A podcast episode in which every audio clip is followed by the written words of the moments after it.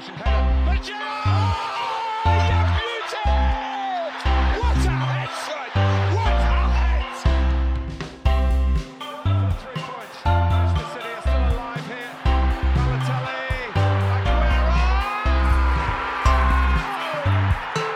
Ladies and gentlemen in Corner Kick fam, welcome once more to a new season of the Corner Kick podcast. Yes, we Oh, can wow. hardly fathom it either. The new Premier League season is approaching. The new League 1 season has already begun. La Liga and Serie A are just around the corner. But this episode, which I guess it is the season premiere, shall we say, of the Corner Kick podcast, will be centered around our preview of the Premier League, which begins this Friday with Arsenal against Brentford. I'm very, very excited and also a bit scared for the upcoming season, partly because I didn't realize that it was approaching this rapidly. You know, we've had a lot of football this summer, as you can tell from our activity in the past few months. But Mhm. is going to be very Premier League focused today. We're going to be going through every single team and their transfers and where we think they'll be finishing before giving a final 20 team table. Each one of us has come up with what, how we think the Premier League is going to play out come next May in 2022. or in my case, how it will turn out. Oh yes, Indeed, a lot of confidence bubbling over into the season premiere. But yes, I am very excited to break in, into this episode. This is always one of my uh, more favorite episodes that we do do. You get to talk about a lot of interesting teams that we might not otherwise talk about, a lot of interesting players that we might not otherwise talk about, some It, it breakout gives us stars. some of our best sound bites of all time, for better or for worse. Yes, absolutely. Uh, some breakout stars are made on this podcast, and obviously some classic corner kick wrong predictions, primarily probably from Nathan Strauss as I've well. been I've been the most accurate predictor in the last three months for the I'm first sure. time in our five year history. Mm, yes, I mean, okay, yeah. If we, if we if we can keep setting the timeline, like at some point, I was also the most accurate. But never mind. Nick, continue. anyways, with that aside, Nathan will have to, you know, compete with the two of us for that title throughout the rest of this podcast and the rest of the season. But shall we jump in, Nathan? We're going to do this alphabetically. So let us begin with Arsenal. Wait, do we not get introduced? What is this? Oh, my bad. I I'm, so eager, much like the Premier League. I am so eager to start this season that I've actually foregone our traditional introductions. But joining me is a man who is not, you know, going to be making an appearance at the Eiffel Tower for a surprise or not so su- surprising uh, debut announcement or reveal. It is Caleb Rhodes.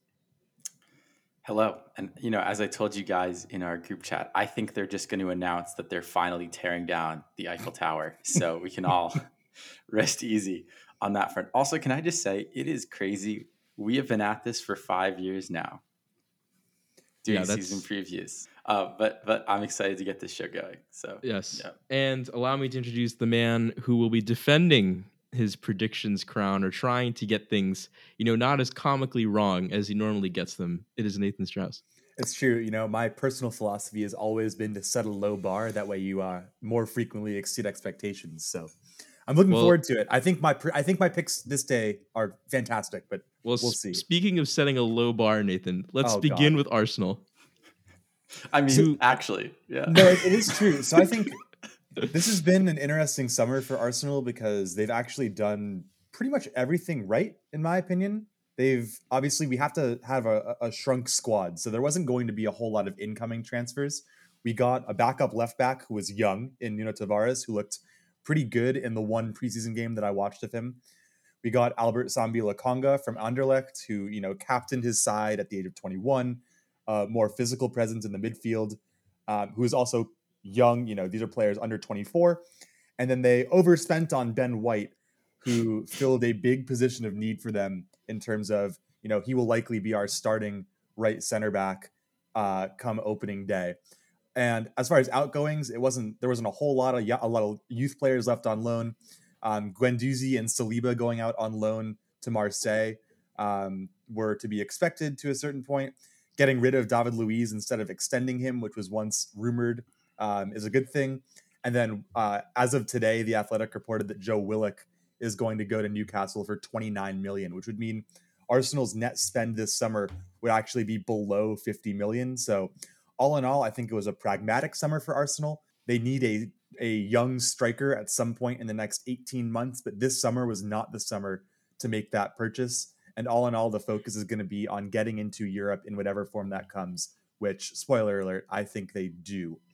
But all in all, again, not overwhelming, but they did a lot of things right. Oh, Nick, how do we how do we take this head down to earth kindly? Um, okay, so I agree with a few things that Nathan said. I do think that they addressed a few areas of need, particularly, you know, we'll no longer be seeing Cedric Soares pop up at left back um, throughout periodically throughout the season when Kieran Tierney inevitably gets injured.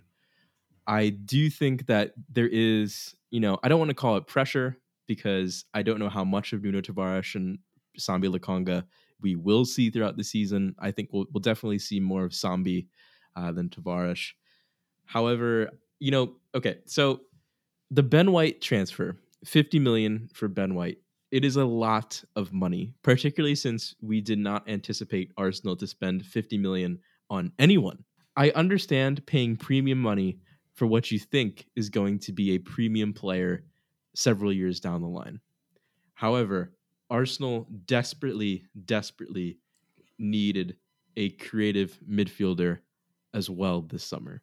And you know, as of right now, you know there are rumblings that maybe they're still interested in bringing Martin Odegaard back to the club in some capacity. I think that's going to be up to Ancelotti and Madrid. Um, there's been no you know revival of Houssem Aouar discussions. Uh, Emile Smith Rowe has taken the number 10. That's going to be a lot more added minutes and pressure on his shoulders. Bukayo Saka has had a tumultuous summer for many reasons, you know, coming off of a Euros where I think he played a lot more than we all expected. So Caleb, yeah, I think there is going to be um, some growing pains once again for Mikel Arteta and Arsenal this season with an even smaller squad of players that he can Mm. depend on. So I I think you know we we can make fun of the fee for Ben White, but I think he actually is quite a good player. I mean, you look at Brighton's defensive record; they only conceded 46 goals last year. They had a goal difference of minus six, and for a team that finished 16th to have a better defense than West Ham, who finished sixth and only conceded two more goals than Man U that finished second, is pretty crazy. And I think Ben White was a big part of that. I think the issue for Arsenal, though, is Arsenal actually had one of the better defenses in the league last year, despite having the sort of buffoonery of David Luiz. The issue that they had was the somewhat shocking regression of Aubameyang. They had, you know, Fat Willie on doing his best and Hazard impression. Um, and I think you have to ask, like, do we expect the offense to suddenly roar back into life this year? Do we expect that to happen, especially when you know you lose Ceballos and Odegaard and Partey again for a long time? So I think Arsenal are set up to have a better defense than last year, even, which is saying something. But I think that their big issue in the squad was actually more on the offensive side. And unless you think Aubameyang is going to be like a top scorer in the Premier League again, which is seemingly unlikely, I think that spells you know trouble um, for Arsenal trying to sort of improve on their eighth place finish last year. A lot of Arsenal's struggles last year came in that really terrible stretch from about the first week of October through the third week of November, where you know there were talks about Arteta getting sacked. If you look at the form table for just the second half of the season, Arsenal were actually got the fifth most points, uh, either fifth or fourth of any team in the league. So I do think that when the goals are there, this team is able to uh, really impress. And I think that keeping Aubameyang and Lacazette fitter without you know needing to play Aubameyang against Rapid Vienna, for example, in midweek could help. But I do agree, it's all going to come down to you know whether Aubameyang can get you 20 goals a year, or if you know Saka is going to have to step up and score 10 league goals or something like that. Do we want to hop on to Villa? Okay, Aston Villa. So they have obviously been in the news quite a lot in the past few weeks because their captain and the man who spent two decades at the club, Jack Grealish, has recently departed for Manchester City for a British transfer record of 100 million pounds. You know, I don't know if you guys saw this, but I thought their CEO and chairman uh, made an excellent video slash statement to explain their process in allowing Jack Grealish to lead the club, and he also delved deeper into uh, the methodology that they've taken in order to attempt to replace him. They're essentially doing it by committee, and the way that they've done this is by signing three players essentially to you know recoup the difference of losing one Jack Grealish, who I'm sure we'll talk about when we get on to Man City. But they have signed Emiliano Buendia from Norwich, who is one of Caleb's favorites. Mhm. Leon Bailey from Bayer Leverkusen, you know, a football manager god to some, certainly myself, but you know, a player with a lot of potential, a lot of match winning talent, but is certainly a bit streaky. And Danny Ings, you know, the former Southampton 20 goal a season man for 25 million. Also, they signed Ashley Young, some great experience. You know, he's back at his old team uh, on a free from Inter Milan, and they've also completed the deal for Axel Tuanzebe on loan from Manchester United, a player who I think is honestly a bit underrated. I think Tuanzebe is is quite good, especially for a um, you know upper to mid table Premier League team too. So I do think if you're going to replace a player of the quality of Jack Grealish, and you're also trying to you know build on a season of great success like Aston Villa had last year, I think this is the way to do it. You know, you look at the way that Leicester City has replaced Riyad Mahrez and N'Golo Kante in the past. And I think, you know, you look at Aston Villa, they've only lost really one key player. They've done a really, really diligent job in attempting to replace their talisman. Yeah, I mean, we'll get to how we ranked teams later, but I have Aston Villa placing higher this year than they did last year by a, by a decent margin. And I think, you know, Buendia and Ings both know the Premier League. Buendia dominated the championship last year. Um, and Ings, you know, when he's fit, is, is a perennial goal scorer. Aston Villa are kind of a model club um, for sort of smart, intelligent management using data to replace key players and also selling, you know, players at a massive premium. Jack Grealish is not worth 100 million, but they were able to extract, you know, the full value. And so I think this is great business all around um, and probably a win-win for both Villa and City in the sort of medium term. Yeah. I mean, I think it's hard to disagree with that. I also have Villa finishing a fair bit higher than they did last year. Uh, and what's interesting about their squad is that their most valuable player is actually Emmy Martinez, who right now is worth 38 and a half million. And I think he is coming off of an excellent tournament at the Copa America. I think he's actually one of the better goaltenders in the league, goalkeepers, excuse me, in the league. But after that, whereas last year you had Jack Grealish, who is twice as valuable as any other player in their squad, the idea of replacing his productivity by committee is a bold one. Because ideally, if you're Aston Villa, you don't want to have to rely on Bertrand Traore or Anwar El Ghazi to be getting you goals in key, you know, areas of the season, which I think happened last year when Grealish had injuries. And, you know, I'm I'm a big fan of Matty Cash as well. I think he could very well wind up making a move to a club um, like, well, I would say like United, but really any of the top, any of the biggest four teams um, after this year. I think the Ings transfer um, makes a lot of sense if he can stay fit. If not, they do have Ollie Watkins, who I thought was excellent last year, uh, much of the time. He did miss a couple of, of sitters. So, all in all, I think Villa are following the Leicester model and are going to be a very tough out this year against some of the bigger teams. Yeah, and I think on you know Ollie Watkins and Anwar El Ghazi, they've sort of been forgotten men in this Jack Grealish conversation. Anwar El Ghazi, you know, scored ten Premier League goals last season, and Ollie Watkins scored fourteen. So there is a lot of you know, even with uh, such a creative force like Jack Grealish leaving the club, there is still a lot of you know statistical output left on this Aston Villa team that I think will only get better under Dean Smith. To Brentford. Brighton, Brentford's before Brighton. No, it's not. not not not according to the Guardian. Not according to the Guardian.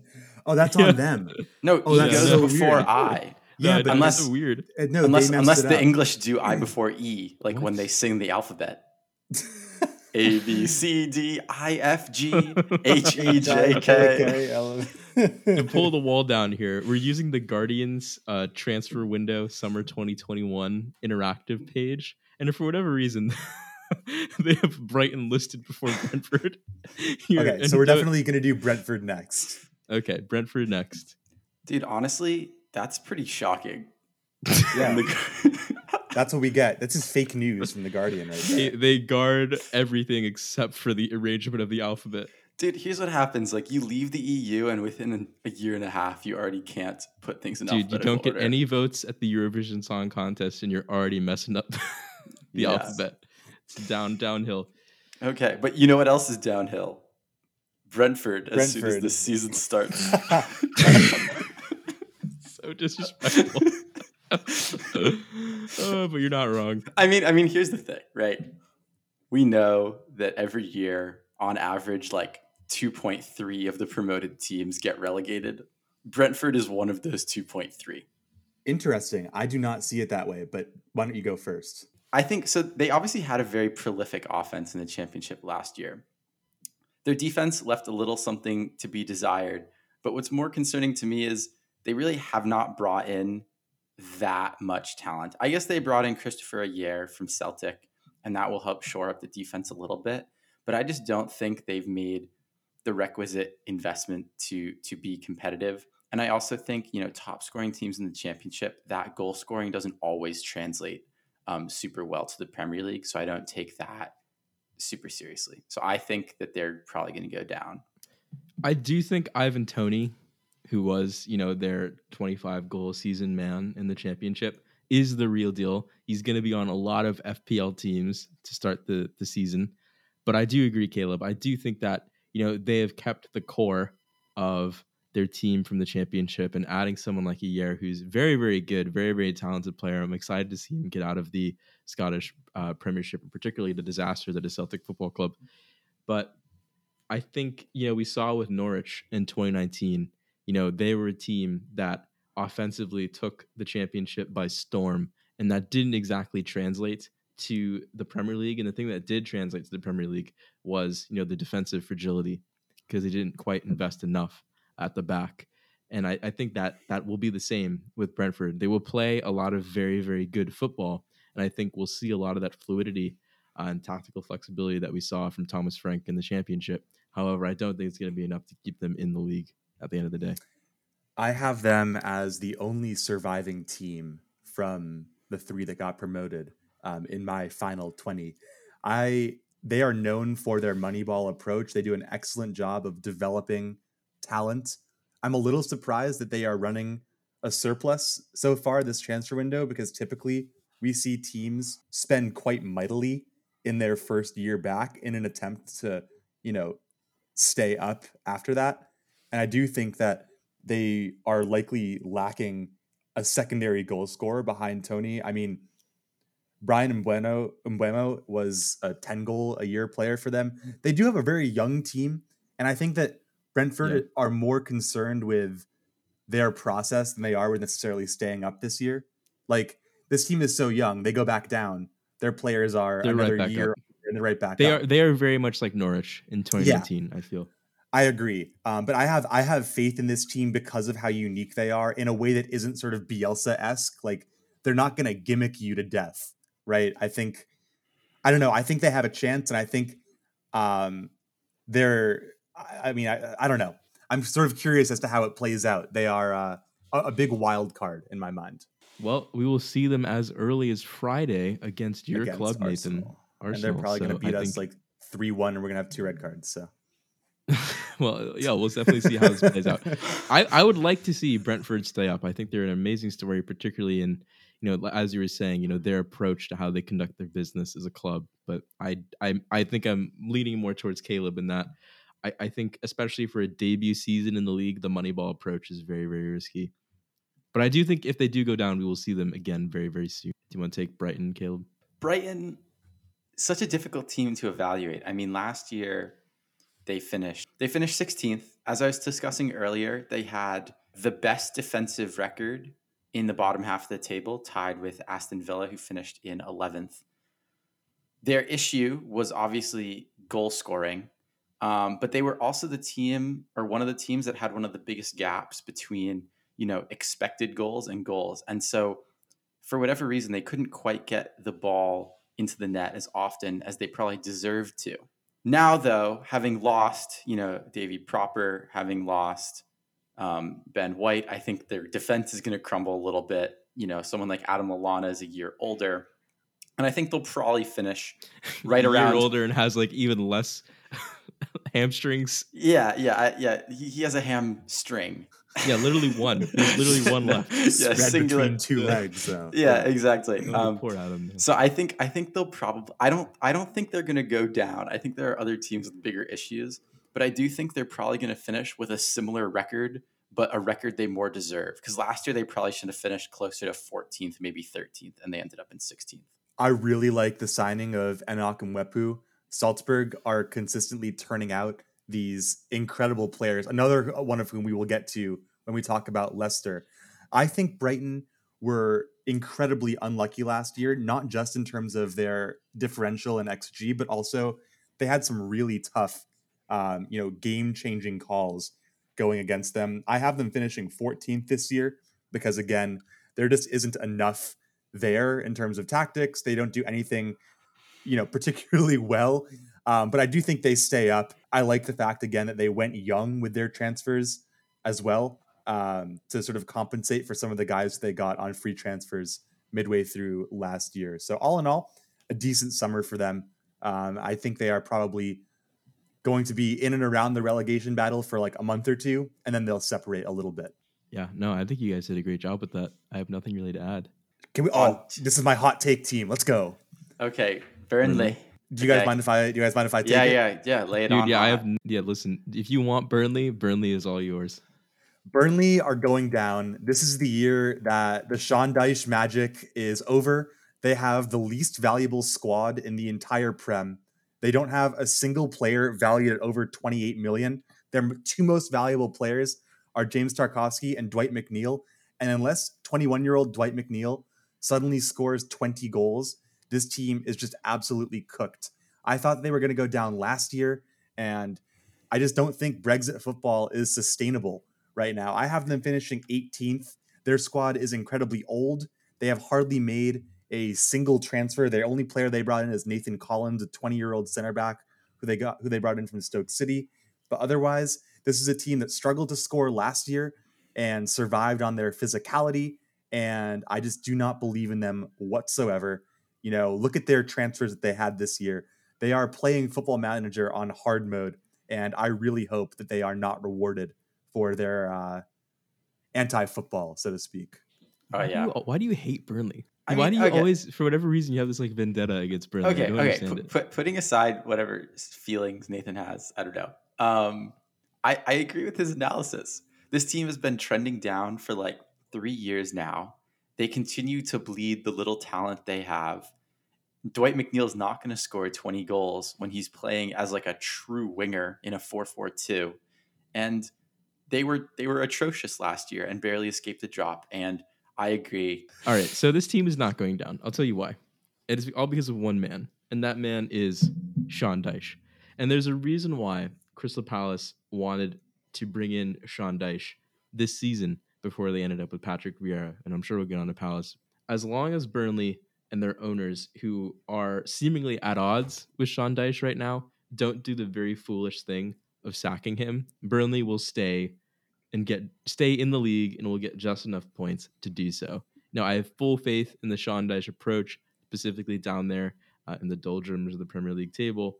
And until I'm proven, you know, very wrong, which could be this season, I don't think Burnley are going down. I think you know we have this discussion every single season, and every single season they seem to prove us wrong. So I, I have, you know, in Dyche we trust. I hope he eats a lot of worms or whatever it is this season. And you know what? I think Burnley are staying up. Do we want Yeah. to talk about the champions in waiting? Oh God, Crystal Palace? Oh wait, no, Chelsea. no. Did they get that wrong? Also, that's No, but that would be funny. That'd be even more egregious. At least, at least Brighton and Brentford, it's like the third letter in. Chelsea Football Club. They have had a quiet summer up until about seven days ago when murmurings started to come out of Milan that Chelsea had put in a bid of excess of 100 million for their former man, striker Romelu Lukaku. And that has turned out to be true. Lukaku is on his way back to the bridge the club in which he signed for exactly 10 years ago from Belgium. This is exactly the transfer that the Champions League winners needed. They needed someone that could help them overperform their XG. They needed someone who could take the focus off of a flailing Timo Werner, who I think actually kind of improved a little bit towards the back end of last season, although that didn't bore out statistically. I think it's going to help players like Kai Havertz and Christian Pulisic really improve their game to have someone with the ability and the goal scoring prowess of Lukaku to sort of take the burden off of them. He's a perfect fit for that Tuchel five at the back situation where a lot of it is filtered through narrowly. This is a perfect signing. Um, it is poetic that he's going back to Chelsea, and I think this has firmly made, you know, even more so than Jack Grealish to City, Chelsea the favorites for the Premier League title this season. I mean, there's not much else to say. I mean, this team really, I think, underperformed in the Prem last year, given the quality of the attacking signings they brought in. After firing Lampard, Tuchel helped, you know, give them the second best defensive record in the league. They didn't score that many goals; they only scored 58. But I think even with the players last year playing to half their capacity, they probably should have scored closer to 70 or 75. And now you have Lukaku, and you have to ask, like, can they score more than the 83 City scored last year? Probably. And this team, once Tuchel finds the formation that works the best, and once he decides that Ziyech probably isn't part of that, they're just going to roll over everybody else.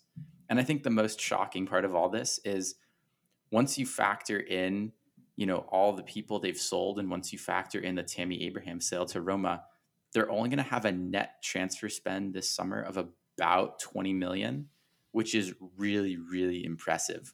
And so I think again, Chelsea have found a way to sort of sneakily get the job done. And I hate that they're favorites, but but they definitely are. Yeah, 30 million for Tomori plus 18 million for Martin Guehi.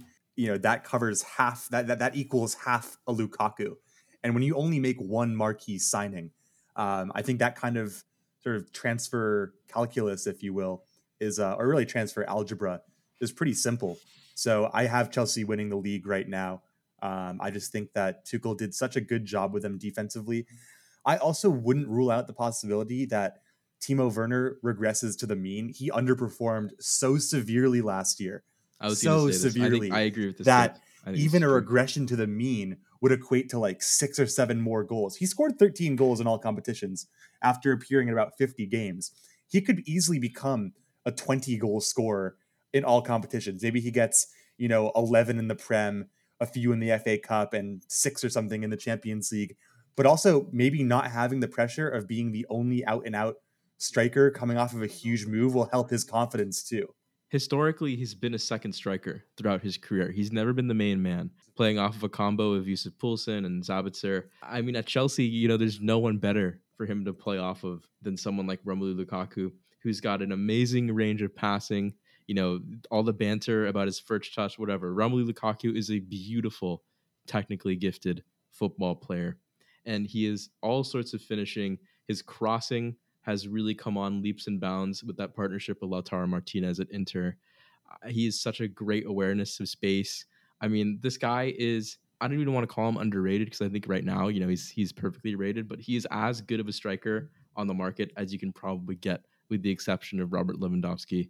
I think this is a very poetic way for him to re-enter the Premier League. You know, at the apex of his career, having just won a Serie A, and uh, trying to, you know, finally make a statement on the league in which he's trying to do so for such a long time. You know, it didn't quite happen for him at Manchester United, but I absolutely think this is going to be the time when Lukaku absolutely tears up the Premier League. Well said. All right, Crystal Palace. This Crystal. okay, I, I could take this team, but Yeah, I know you haven't it. talked in a while, so No, no, no, no. Please take it. I really like what Crystal Palace have done. And I think I've said this a few times in our corner kick chat. So they've they've gotten significantly younger. Uh, their outgoings include the likes of Andros Townsend, you know, Wayne Hennessy, Patrick Van Aanholt, Gary Gary Cahill, James McCarthy, who have all left on free transfers. That has brought the age of their team down significantly. And to replace them, they brought in a crop of really good young, mostly domestic players. You know, Mark Mhm. Guehi is a very, very talented defender who they brought in from Chelsea. He was one of the championship's premium defenders last season at Swansea. Joachim Andersen was probably Fulham's best player last season. Tottenham were rumored to be, you know, sniffing around him, you know, before they set their sights on Cristian Romero. Conor Gallagher had an amazing season at West Brom, and he I think is going to pick up a lot of the creative force in that midfield. Uh, while Eberechi Eze is recovering from an injury, and Michael Olise is a- great left-sided midfielder from Reading, who they picked up kind of on the sneaky cheap at only eight million. So for a club, you know, who have been outspoken about the fact that they don't have that much to pull from in terms of resources, and with a new younger manager in Patrick Vieira, I think the team had to get younger. Uh, they had to get a little bit more experimental in the transfer market, and they've done that with these with these incomings. So I think this has been a very good uh, summer from Palace. Yeah, and they kept a hold of Zaha, which is essentially a, a new signing for them every year. And it's actually been a little weird how there's been like no chatter about him at all this summer, unless I missed something. I think, you know, the pandemic transfer market was always going to make it tough on Wilfried Zaha because, you know, he never quite has, you know, the statistical co- contribution to a season to really warrant the like 70 to 80 million euro move or whatever it is. And I think certainly now, you know, there are plenty of other players that teams can go for that are a bit younger than him. You know, Wilf Zaha is approaching 30 now, which is kind of wild to say. The pandemic has made it really tough to shop a player like Zaha around, which could work Yeah. to the benefit of Crystal Palace. I almost feel like he could have been a better transfer for Aston Villa than Leon Bailey. Whatever. No, but I, I, I agree with all your points, Nick. I think Crystal Palace have kind of had the same squad for the past few years, and unlike Burnley, have decided to actually splash the cash a little bit um, and sort of rejuvenate the squad. I don't think this team is at under real threat of going down. Yeah. I ha- I have Palace finishing 17th. I am a little concerned about where they get their goals from. Um, you know, when Zaha Zaha only scored 11 goals last year, he missed I think almost 10 games due to injury and Palace just do not play particularly aesthetically pleasing soccer and they're bringing in you know Patrick Vieira who has had um, some ups and downs as a coach so far, and this is definitely going to be his biggest test. Um, I, I do like the fact that they went young. You know, I think that they've been rewarded for that in the past. Like they they signed Jairo Riedewald from Ajax in like 2017, and he barely played a minute for them. And then this last year, three years after he was signed, he wound up playing almost every single game for them. So even when um, you know players might not be making a contribution immediately, I think it's still smart deals. Um, I really like Eberechi Eze. Uh, I think he's going to have an increase in productivity compared to what he did last year with four goals and six assists. Probably not because he's going to be out for the first part of the season. I thought he was only out until like September.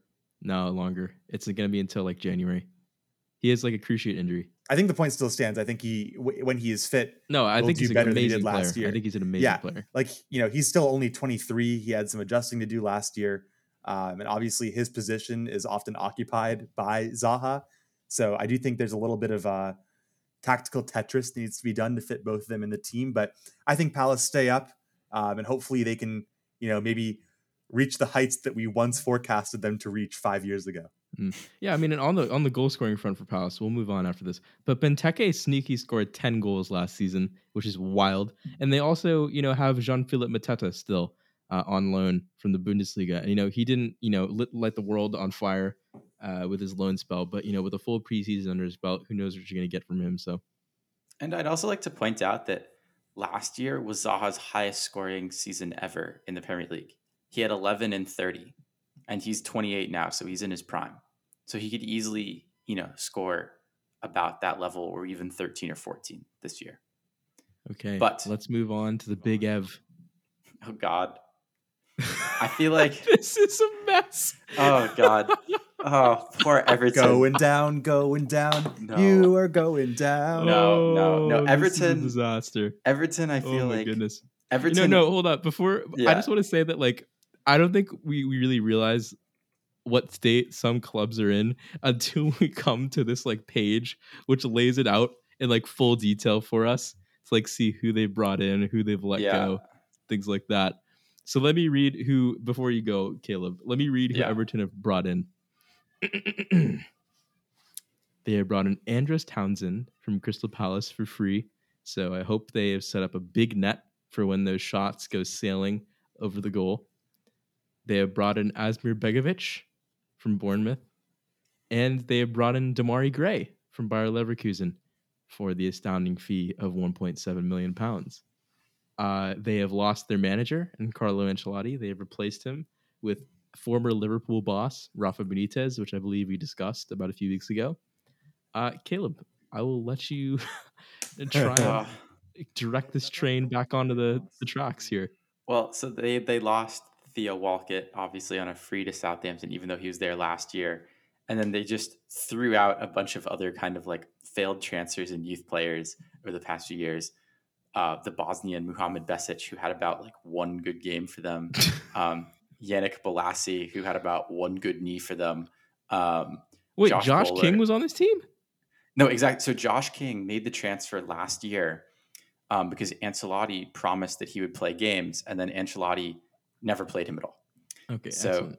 that obviously made Josh King rather upset, um, and so Josh King left. They lost Little Bernard um, to Sharjah FC. I'm not really sure where that is. And then I think we can probably safely say that James Yeah. Rodriguez is on his way out. I think Everton though this they they really did live like the Icarus story. They were splashing the cash. They had Ancelotti. They felt themselves a European team, and then they finished like tenth last year. And then Ancelotti, of course, dipped to a Madrid team that honestly is not that much better than this Everton team. But go figure. Bringing in a players like Andros Townsend, who is just old and not that effective, and Demarai Gray, who has not even come close to living up to his billing, does not inspire great confidence in what this team is going to achieve. I think that this team is going to have they have had I think the worst summer of any team in the entire league. Um, you know, when I was scrolling through making my final predictions, they're not under threat of relegation. You know, they have too much quality. Their squad is too valuable. But this summer did come at the worst possible time. You know, when they are in the midst of proposing their new stadium and figuring that situation out. I also think that a poor performance in the first half of the year could see a player like Dominic Calvert Lewin look to move up as well. So Everton kind of had a bit of a a swan song in the early stages of last season when we were like, oh, maybe they are contenders. I think they were top of the table after like five games. And we were like, oh, Hamas is like living in 2014 again. Um, but that is just not the reality of this team. I think they are in real trouble when you're bringing in Andros Townsend and ageless youth wonder Demarai Gray. Um, like, there's a reason that he was let go from Bayer Leverkusen after half a year. Um, so I don't know. I'm I'm very concerned for them, but I they they really have themselves to blame for, you know, five years of, of overspending. This is shades of when Rafa Benitez took over Newcastle and Mike Ashley, you know, didn't have any money to spend at that period either, or just wouldn't release the funds to like bring in players for him. And this very much has that same vibe where Moshiri is kind of hoping to get through the season, get through the pandemic with Benitez, and then hopefully more funds will become available or they'll have more of a sense of where to take the squad uh, in the next coming years. But yeah, this is not good. It's going to be a very defensive oriented approach from Benitez this season. I think as we kind of saw at Newcastle, uh, I do love Rafa.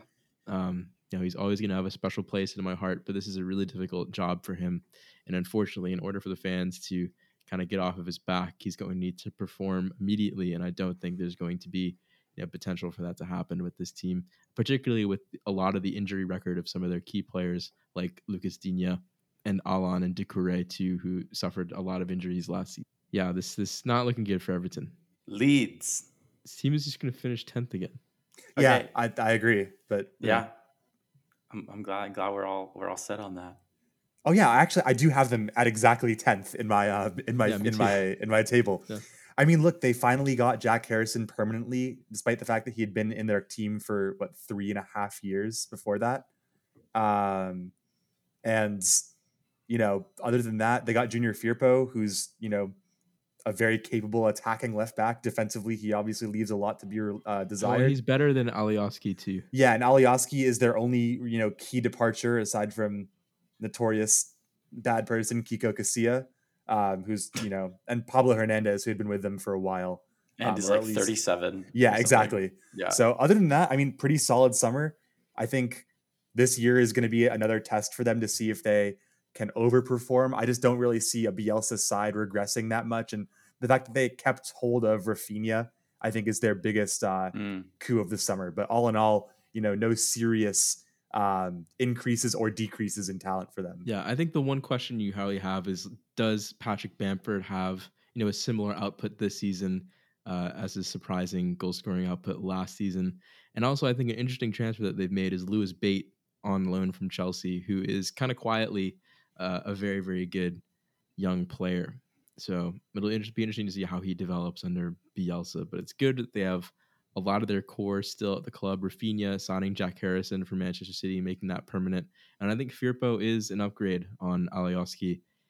And so they'll be very much reliant on the same core group of players Stuart Dallas, Patrick Bamford, you know, Rafinha, Diego Llorente hopefully has a fully fit and ready to go season. So yeah, Caleb, I think this is, you know, expect a lot more of the same from Leeds United. Yeah, I mean they are like the Thanos team, like perfectly balanced, right? um, I mean that is like a compliment. I, I know calling someone Thanos isn't a compliment, but like they score as many goals as they concede. They finish tenth. They entertain the fans, right? Like I'm not sure you could really ask for for much more from a truly mid-table side. Um, well, also I think another thing to consider, Caleb, and you're right, is that they're finally going to be able to play top flight football in front of their fans. Their long Mm, suffering true. fans right. for the first time in a very, very long time. So I think that is going to have a positive impact on guys like, you know, Stuart Dallas, who have been playing at Leeds for quite a long time and are finally going to get the chance to play at a fully packed Elland Road in the Premier League. Yeah, they're going to be a difficult away trip for sure. But I think a team that has maybe made itself better than any other team proportionate to their net spend is next up in Leicester City. This team just continues to make the best transfers with the money that they have. They brought in Patson Daka, who was incredible in filling the shoes of Erling Haaland for Salzburg last year. Um, they also brought in Boubakary Soumaré, who we talked about, I think, a couple of episodes ago, and they they filled the holes in their squad that needed to be filled. They also brought in Ryan Bertrand as a sort of capable backup wing back because they did lose Christian Fuchs, who became the first ever signing for Charlotte FC, um, and obviously Wes Morgan, who is uh, played a huge role in their club over the last couple of years, but sort of aged out of this team. Daka should be the second or third option at striker when Vardy and Iheanacho are both fit, but he has the potential to be a huge player for them. And Soumaré continues to fit the mold of them buying young, talented center mids. Um, and I don't know. I just think this this Leicester team are so impressive in the way that they are run, and I have a lot of respect from them from the ownership down. And I think they did exactly what they needed to do this summer as well. Yeah, I mean, I think yeah, Leicester continued to impress, winning the Community Shield this past week. Obviously, not the most important trophy to win, but hey, a trophy's a trophy. Uh, I think the big negative that they're facing is the injury to Wesley Fofana, who I think was one of the you know surprise you know defensive talents in the Premier League last year, who got a pretty serious injury and will be out um, until 2022. Um, and so the question is sort of who is going to be partnering Söyüncü consistently at the back? That is something they're going to have to sort of iron out over the course of the season. But obviously, big player back, Ricardo Pereira, who couldn't play much of last campaign, being fit for the whole year, having him and Castagna. This team still has a lot going on. I just worry, though, that I think some of the other more traditional top teams around them have improved and so while they've missed the Champions League just ever so slightly the past few years, this year, even if they sort of play to their level, might miss out on it again. I don't think this team is going to make the Champions League. I do think that is an accurate assessment. However, I do think they're going to be competing for those places. They'll certainly be in and around the Europa League spot. You know, this is kind of the family team for me, as I've said before on this podcast. So I hope they do do well. So my family is happy. I think Patson Daka is value for money, the best transfer in the Premier League this season. I think he's going to end up being the Vardy replacement long term. You could even see it when he came on uh, in a preseason friendly. His playing style is so much like Jamie Vardy. He plays off of the shoulder. Uh, such a gift for finishing. You know, finishes in very much the same way. You know, that very cool, calm, composed, and it's also you know rapid as well. His placement is really good. So I think you know Soumaré just won the league with Lille. He'll be looking to you know continue his success, and Ryan Bertrand is all, always also is always pro- blah, blah, blah. Ryan Bertrand has already proven to be you know an upgrade on Fuchs by slotting in in the Community Shield and you know keeping Riyad Mahrez at bay for the entirety of the game. So yeah, very very good from Leicester. Hello, Corner Kick fam. You might wonder why you're not hearing our full Premier League predictions in this first episode. And that is because we kind of got a bit carried away, and the full length of this podcast ended up being close to an hour and 45 minutes. So instead of you having to sit there and listen to our beautiful voices for that whole time, Nathan, what did we decide to do? We are going to split this one gargantuan episode into two. So we hope you enjoyed the first half of our preview. You can feel free to listen to the second half if you want to know how we finally think the table will end up at the end of the year. Yes, I think there are going to be a few surprises in that second half as well. Perhaps a, a surprising vendetta from one of our uh, hosts against a club in the south of England. But you'll just have to listen to find out about that. Uh, thank you for listening and enjoy the second half of our show.